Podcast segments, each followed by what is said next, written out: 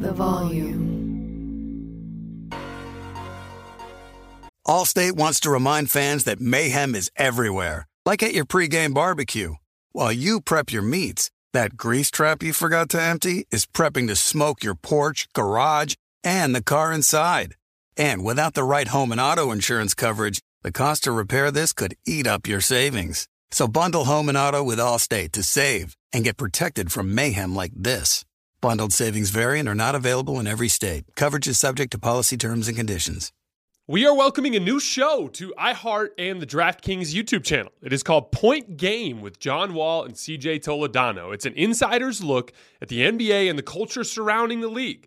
Every week, the five time All Star and the number one pick in the 2010 NBA draft, John Wall, will give his unique perspective on the hottest topics in the league and tell the best behind the scenes stories from his time in the NBA. So check out Point Game with John Wall and CJ Toledano on the iHeartRadio app, the DraftKings YouTube channel, or wherever you listen to your podcasts.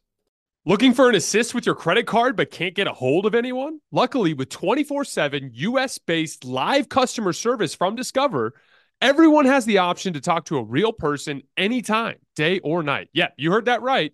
You can talk to a real human in customer service anytime. Sounds like a real game changer if you ask us. Make the right call and get the service you deserve with Discover. Limitations apply. See terms at discover.com slash credit card. All right, welcome to Lakers Tonight, presented by FanDuel here on The Volume. I'm Jason Timpf. Happy Friday, everybody. I hope you all had a great week. That was a heartbreaker. Holy cow. We are going to talk about every single thing in that Laker game. If you stick around for the end, I will also give my first impressions of the Harden and Embiid pairing, but not till the end. We're going to talk lots of Lakers here at the start. That was probably the most heartbreaking loss of the season I can think of because it was one of the best Laker efforts in terms of the things that haven't gone well for the most part this season that went well tonight. You know, I talked a lot last week on the show about how much this next stretch of Laker games, this next 24 games, was going to really test their mettle because under the circumstances where they are in the standings, their situation with how much talent they have and how uh, and how poorly they've played all season, and with the Anthony Davis injury, that there would be kind of a loss of hope. Like, what's the point of us putting in all this work if there's not something achievable at the end? I had a feeling that that type of test would come several times over the course of the next month and a half, and it came early in this game when the Clippers shot incredibly well to start the game on difficult shot profile while the Lakers were doing their job on defense. And then meanwhile, on the other end of the floor, you keep seeing like wide open three for Malik Monk, clank. Wide open three for Carmelo Anthony, clank.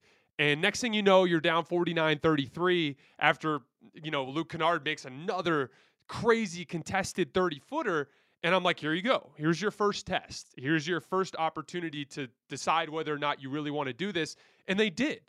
They decided they wanted to do it. And that effort in the second half down the line was uh, probably the best that I've seen this entire season outside of LeBron. And I have to start with LeBron here because this is one of the most unusual stretches of games from him that I can remember seeing. I would say that he was number one to blame for losing against Golden State a couple weeks ago before the All Star break.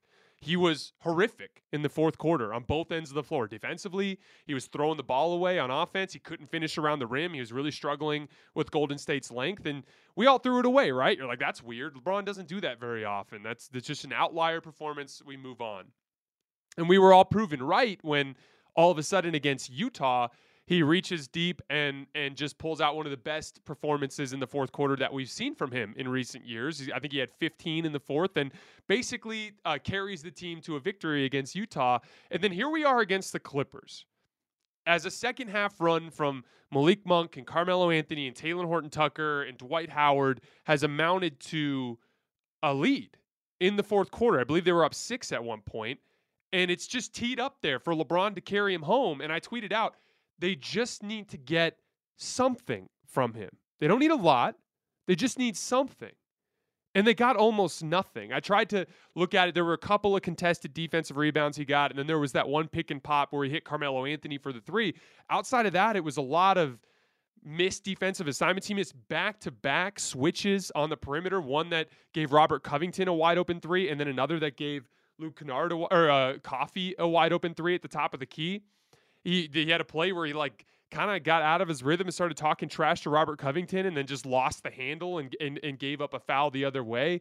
Like it was just it's a real. I I can't remember a time that I've seen LeBron have two this bad fourth quarters in such a short period of time.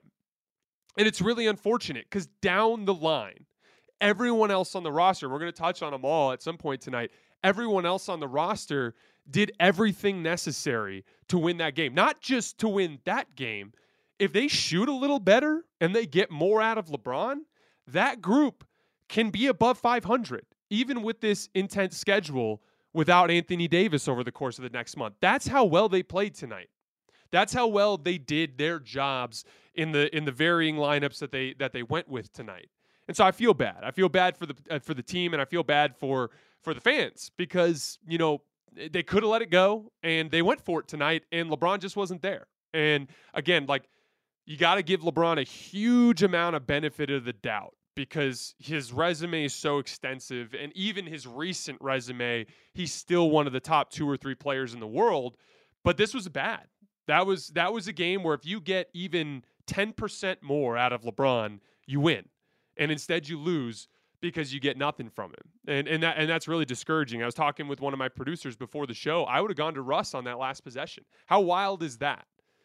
Like that that's the type of night LeBron was having. He wasn't dribbling the ball well, he wasn't shooting the ball well, he wasn't making reads well. He was all over the place. And Russ had it going. In the fourth quarter, he had a couple of drives to the basket. He had a mid-range jump shot that he made around the foul line. He had a little floater that he made. Like Russ Russ had it going, I would have gone in that direction. Now that was it ended up working out fine because the, the Clippers ended up sending a double at LeBron, but they just didn't execute well out of that. And I, obviously, you're not going to love a contested 30 foot three from Melo, but at the end of the day, if you want a silver lining, LeBron's not going to play that bad. And they didn't shoot particularly well. And everything that they did from top to bottom with the role players is replicable. Those are things they can continue to do moving forward. And so I, I want to go piece by piece through through some of these guys just to talk specifically about what they did so well. So I want to start with Dwight. You know, I, I talked a lot this season. Like Dwight is a a good backup center. And a lot of the issues that have come with him this season have had to do with circumstance. Injuries have forced the Lakers to lean more on him than you'd want to. Instead of using him sparingly as a bench big, he's been forced to play big minutes on a lot of nights. And as a result, he's looked old, which is something that happens when you don't have that type of gas in the tank to carry you through those stretches. But tonight, he, I don't know if it's the All Star break or if he just uh, was showing some fight or what the deal was. That was as dominant a defensive performance from Dwight that I've seen in a long time. And he was killing on the offensive glass, doing some catch. He had bobbled a few passes around the rim, but he was really good on the offensive end as well. And so, you know, particularly in the first half when the wheels were coming off, when the Lakers were missing all their shots and the Clippers were hitting everything, that could have just as easily been a 25 point game at halftime. And Dwight Howard was a huge part of why they were able to stay competitive. One of my favorite things about Dwight is he's active in drop coverages. One of the, I hate drop coverages when you're doing them with someone like DeAndre Jordan, where he's kind of just waiting around the rim, and it's like, yeah, if you drive right into me, I'll block you. But if you take anything from 15 to five feet, it's all yours, bro. Like I'm not even going to go out there. That's kind of the DeAndre Jordan approach. What Dwight Howard does that I love is he's active and he's up on the ball handler, and he got a bunch of strips tonight where he he's so crafty with his hands. People forget that's part of what makes him such a good defensive player in, in his prime. It's not just that he's a freak. It's not just that he's Superman. It's because he has amazing defensive instincts, and those defensive instincts showed it t- tonight throughout the game. And he got a lot of cool uh, strips and things along those lines. Melo had another kind of similar game like that, particularly in the second half. You know, Um, he they they use the Lakers use him too much in drop coverages. I prefer to switch him because it's just it, he's just not quick enough to cover ground the way they need him to. But he did a lot defensively in the second half to stay active. He also had a bunch of strips and had a couple of key strips down at the end of the game to get stops. Those are those are veteran players on this Laker team that are going to need to step up moving forward. And if that can be continued, Melo particularly on the defensive end, and Dwight Howard, uh, uh, Dwight Howard just night in night out doing what he does as a backup center. That if they can get that moving forward, it gives it gives you a better chance, especially if Le- LeBron can play a little bit better. The next thing I wanted to hit on was this idea of Malik Monk and Carmelo Anthony and what you do when they're not shooting well, because you know in the first half, Malik Monk and, and Carmelo Anthony were bricking everything, including wide open shots. But what's important is like when you're coaching other players, like if you're coaching Avery Bradley and he's missing everything and his head's not in the game offensively, you need to bench him. If you're uh, uh, coaching Stanley Johnson and he's doing the same thing, you need to bench him with Melo and Malik Monk in particular, I think it's so important for the Lakers to give them a super long leash to shoot through their slumps. Because when they get going, that is what makes the Laker offense so dynamic, is what those two bring as those lethal shooters. And Malik Monk even getting to the rim. Malik Monk got his rhythm tonight, just putting his head down and going to the basket. And so I, am a big believer in letting him shoot through that. The same two guys that weren't making anything in the first half and were part of the reason they were losing were the same two guys who got hot in the second half and allowed that run to kindle and, and get going for the Lakers and actually get them to a position where they can win the game. So, with those two guys in particular, I'm a big believer in, in letting them have a long leash. For those of you who are just joining us, this is Lakers Tonight, presented by FanDuel here on the volume. We're just breaking down the Laker game right now. Stick around at the end. I'll be talking a little bit about James Harden and Joel Embiid as well. Allstate wants to remind fans that mayhem is everywhere, like at your pregame barbecue. While you prep your meats, that grease trap you forgot to empty is prepping to smoke your porch, garage, and the car inside. And without the right home and auto insurance coverage, the cost to repair this could eat up your savings. So bundle home and auto with Allstate to save and get protected from mayhem like this. Bundled savings variant are not available in every state. Coverage is subject to policy terms and conditions. Looking for an assist with your credit card but can't get a hold of anyone? Luckily, with 24 7 US based live customer service from Discover, everyone has the option to talk to a real person anytime, day or night. Yeah, you heard that right you can talk to a real human in customer service anytime. Sounds like a real game changer if you ask us. Make the right call and get the service you deserve with Discover. Limitations apply. See terms at discover.com slash credit card. The Home Depot wants every mom to have their own outdoor oasis this Mother's Day, whether that be a new space to relax or a beautiful garden upgrade. At the Home Depot, you could give mom a gift that's as unique as she is, with a stylish and comfortable place to entertain or relax for the mom who does it all. And with convenient delivery, you won't have to stress over getting it to her either. Looking to step up your Mother's Day flowers for the mom who's great with gardening? Let mom's green thumb do some digging with colorful flowers, pots, and premium soils to bring out the most in our patios, walkways, and gardens with the Home Depot's Mother's Day savings event happening now. Get Vigoro potting soil, just $8.97 for strong, healthy, vibrant plants indoors and outside. Start your Mother's Day shopping and saving today by checking out the Home Depot's extensive selection online at homedepot.com or directly in store near you with convenient pickup and delivery options. See homedepot.com/delivery for details. The Home Depot, how doers get more done. I wanted to talk about Russ for a second. So, Russ is on a three game stretch here where he's starting to play pretty well. And I don't think it's a coincidence because it doesn't really have a whole lot to do with what he's been doing in the box score. You know, that that's an easy place to get distracted. You hear way too much this season like, "Oh, Russell Westbrook is shooting a higher field goal percentage than Steph." Don't care. He's not been nearly in the same stratosphere as a player as Stephen Curry. I don't care about uh, uh what he does with his field goal percentage or what he does shooting threes or what he does rebounding or even with his assists. All I care about with Russ is is he impacting winning? Is he making more winning plays than he's making losing plays? And as long as he's focused on all of the things that Frank needs him to do in his role, then he has a lot of leeway to miss the occasional pull up transition three or to smoke a layup. Like he missed a fourth quarter layup tonight. He got all the way to the rim and he missed a left handed layup. I don't care. I thought he played great tonight because he had more good plays than he had bad plays.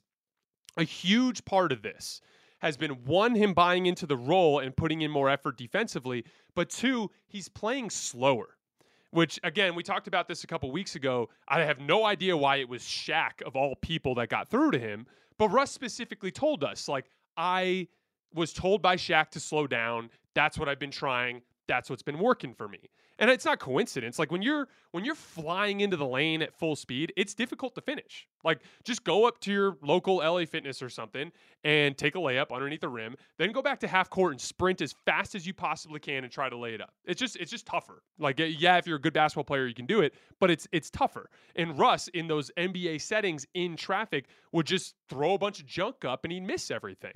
So him slowing down and being more methodical doing more jumping off of two feet instead of one feet that's more of a balance balanced takeoff as opposed to a you know off balance one foot you know line drive type of deal. That kind of thing has really really helped him. He's also been more selective with his jump shot. I only counted one jump shot tonight that I didn't like. It was a transition pull up that he took in the first quarter. All the other jump shots he took made sense. They were against drop coverages when the big was sitting under the paint and the guard tried to go under the screen and he found himself there around 15 feet with a lot of time for him to settle into a nice balanced 15 footer. Those are good shots for Russ.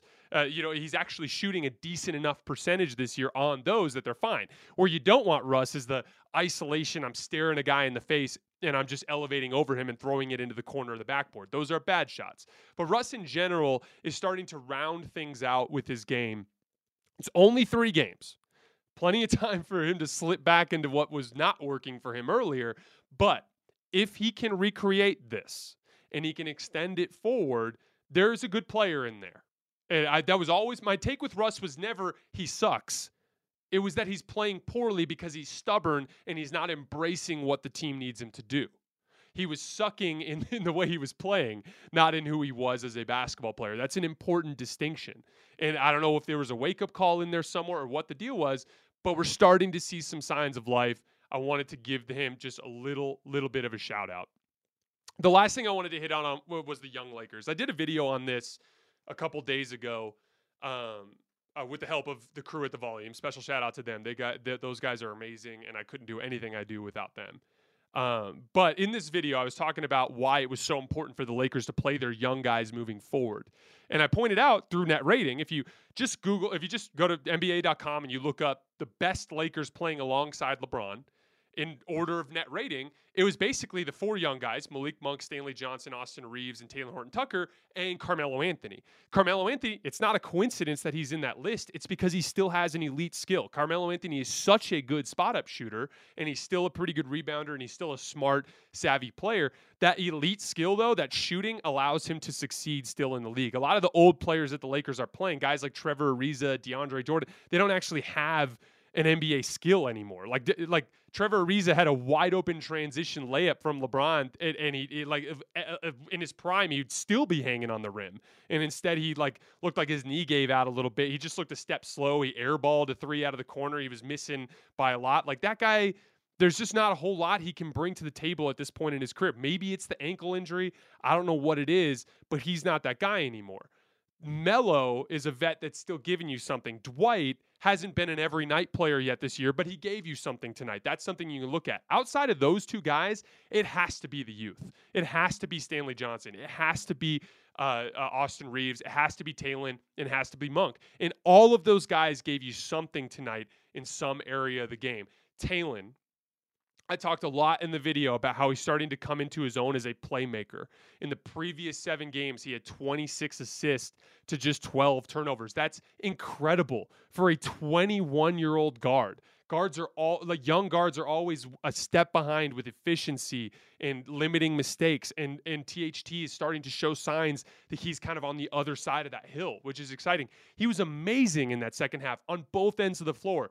Countless steals and stripaways He had his entire offensive repertoire working. He was scoring at the basket. He was making three point shots. He was making contested turnaround jump shots in the mid range. He had it everything going. He looked like the player that has had me so exciting, so excited all season. And this is again an extended stretch. This is eight games from Talen now where he's looked really good. I went on the favorites, another volume podcast uh, on Monday this or Tuesday this week, and on that show I said the only way that the Lakers can have enough talent to win a championship this year is if someone like Talen takes a massive leap. Now, in order for this to be a leap, Talen has to stay good for the rest of the season. So there's a long way to go in that department, but that this is a good first step in that direction. Austin, third quarter, especially in the first quarter and third quarter in particular, the Clippers went out of their way to try to attack Austin. and as I've kept saying, every possession that the other team goes out of their offense to try to isolate Austin Reaves is a win for the Lakers because they're not scoring very often. They're inefficient in those possessions, and the other four Lakers get to stand around and just watch. And then as soon as the the shot goes up, they crash the boards and they're running the other way. And the Lakers were getting a lot of good stuff on possessions where the Clippers were foolishly attacking Austin Reaves as if he was some good option to attack. So in summation, like I, I'm, I, it's really unfortunate because the Lakers played well enough to win this game. It just so happens that the Lakers have played two. They've put together two really good basketball games in their last three against the Warriors and Clippers and come away with two losses because their leader, who's been amazing all season, who's been amazing for three seasons, their leader couldn't come through. And you just have to chalk it up to bad luck. It is what it is. But the overall package of what the Lakers put on the court tonight with the LeBron that we know, not the one we saw tonight, but the LeBron that we know, that group can win enough games to make a run at the seven or eight seed and get Anthony Davis back and try to get into that seven spot to try to avoid Phoenix. That's a formula there. And so that's what I wanted to stay positive on that front. As unfortunate as this loss is, the Lakers are starting to behave and show some signs of being a good basketball team. For those of you who are just joining us, this is Lakers Tonight presented by FanDuel here on the volume. We were just breaking down the Laker game. I wanted to take just a couple of minutes before we get out of, t- out of here tonight to talk about James Harden's first game with the Philadelphia 76ers. First of all, I was joking with, with my producers. This it's the least shocking thing in the entire world was that uh, uh, James Harden looked fantastic tonight because, of course, because of course James, as soon as he gets his you know headspace in the right space, he's got it all figured out, and now he's playing basketball again, and he's playing well. That uh, it, what he did in Houston to try to force the trade, what he did in Brooklyn to try to force the trade, it's just really ugly stuff. It's not a good look. Uh, you can blame it on injuries all you want, but dude, when you when you walk into Philly and you're looking super happy, and all of a sudden you're making all your step back threes and you're getting to the basket again, and you're starting to draw free throws. That's that's an indicator of the fact that you were, you know, we were bamboozled for lack of a better term. You were leading the way, and uh, uh, you were uh, basically trying to manipulate the situation into your favor. There were a couple of interesting things that stood out to me. So for starters, that team is ridiculously talented and it was something that I that didn't really click for me until I, I saw it all put together tonight. But they have this luxury because of how much offensive creation Joel Embiid and James Harden bring to the table. They have this luxury of being able to allow their role players to focus on the defensive end of the floor. And so now you're asking Tyrese Maxey, who's a very good point of attack defender, who moves his feet really well, has good size and strength at the guard position, and then two really good wings, Tobias Harris is a really good wing defender. And Matisse Thybulle is one of the best wing defenders that we have in the league. The dude's going to be a perennial all defense selection. When you put those three guys next to Joel Embiid, who's an awesome drop coverage big, then it just makes James Harden's job easier. One of the things I noticed is they were switching everything one through four, but then they were running traditional drop coverages with Embiid. But then when Harden would be in the screen with Embiid, a lot of times Embiid would switch that one too. They're making things very easy for James. And so his defensive shortcomings are just not a problem alongside this group, which allows him to stay focused on what he does best, which is score the basketball and create shots for his teammates, which is something he did really, really well all night long tonight. one of the interesting dynamics that I was looking at is I was like, I was thinking, you know, Joel Embiid has never really played with a really good pick and roll threat in his career. Not one that dictates the type of attention that James Harden does. He's played with guys like Tyrese Maxey and he's played with guys like Ben Simmons and he's done dribble handoff stuff with guys like Seth Curry, but he's never played with a a a, a real pick and roll threat that forces you to chase over the top and offer help from the big. It's a it's a rare. There's only like a dozen of them in the entire league, and and Joel Embiid's playing with them, to, uh, playing with one right now. And one of the things that I noticed was Embiid, who's not a great rim runner. He's not your Clint Capela, you know, Nick Claxton. I'm going to roll to the rim and just jump, and my elbows will be above the rim, and you just throw it up there and I'll dunk it. Like the uh, Joel Embiid's not that guy. And so I was really curious to see how that dynamic would work. And basically, what he did is every time he'd set the screen, they'd send two at James Harden, and Embiid would just roll to the semicircle. It's kind of like a short roll. And then Harden would just throw him a baseball pass, and he'd just catch and he would do Embiid stuff right from the semicircle. Just one dribble, spin, layup, with just quick turn and finish. And he was getting all sorts of fouls and all sorts of stuff right at the rim and scoring easy. And you know, when you're one of the things that sucks about being the only star, something that LeBron's dealing with right now, something Embiid dealt with all season, something Jokic dealt with all season. When you're the only star, you don't get easy shots. So everything you do is hard. And as a result, it's difficult to manufacture the offense that you manufacture over the course of the game. When you play with that other high level player, that's what allows you to supplement your offense with easy stuff. Joel Embiid's going to have fewer bad nights because he's going to get more easy shots early in the game operating as a short roller off of attention that James Harden gathers. And as a result, he's going to get a lot of easy finishes, a lot of trips to the free throw line that will allow him to build his rhythm and allow him to get it going. That was a really impressive win. Minnesota is good. They were 18 and 11 at home coming into that game. They were 12th in the entire league in home net rating. That's not an easy game. And Philly just went in there and, and whooped their ass. And and I, I again, it's never you never want to overreact to one game. They could lay down and take a bad loss in a couple nights here. But as far as first showings, that's as good as it gets.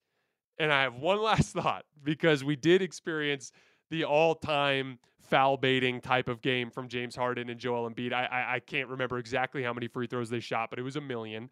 We had our classic James Harden three pointer on the right wing where as soon as he elevates to shoot, he just literally allows his feet to swing like four or five feet out in front of him. And he's literally fall like there's a still shot of James Harden before he lands uh, on the defender where he's straight up falling. Like the dude is just falling for the sake of falling because he knows the foul call is coming. But one thing I'll, I'll say this I hate it.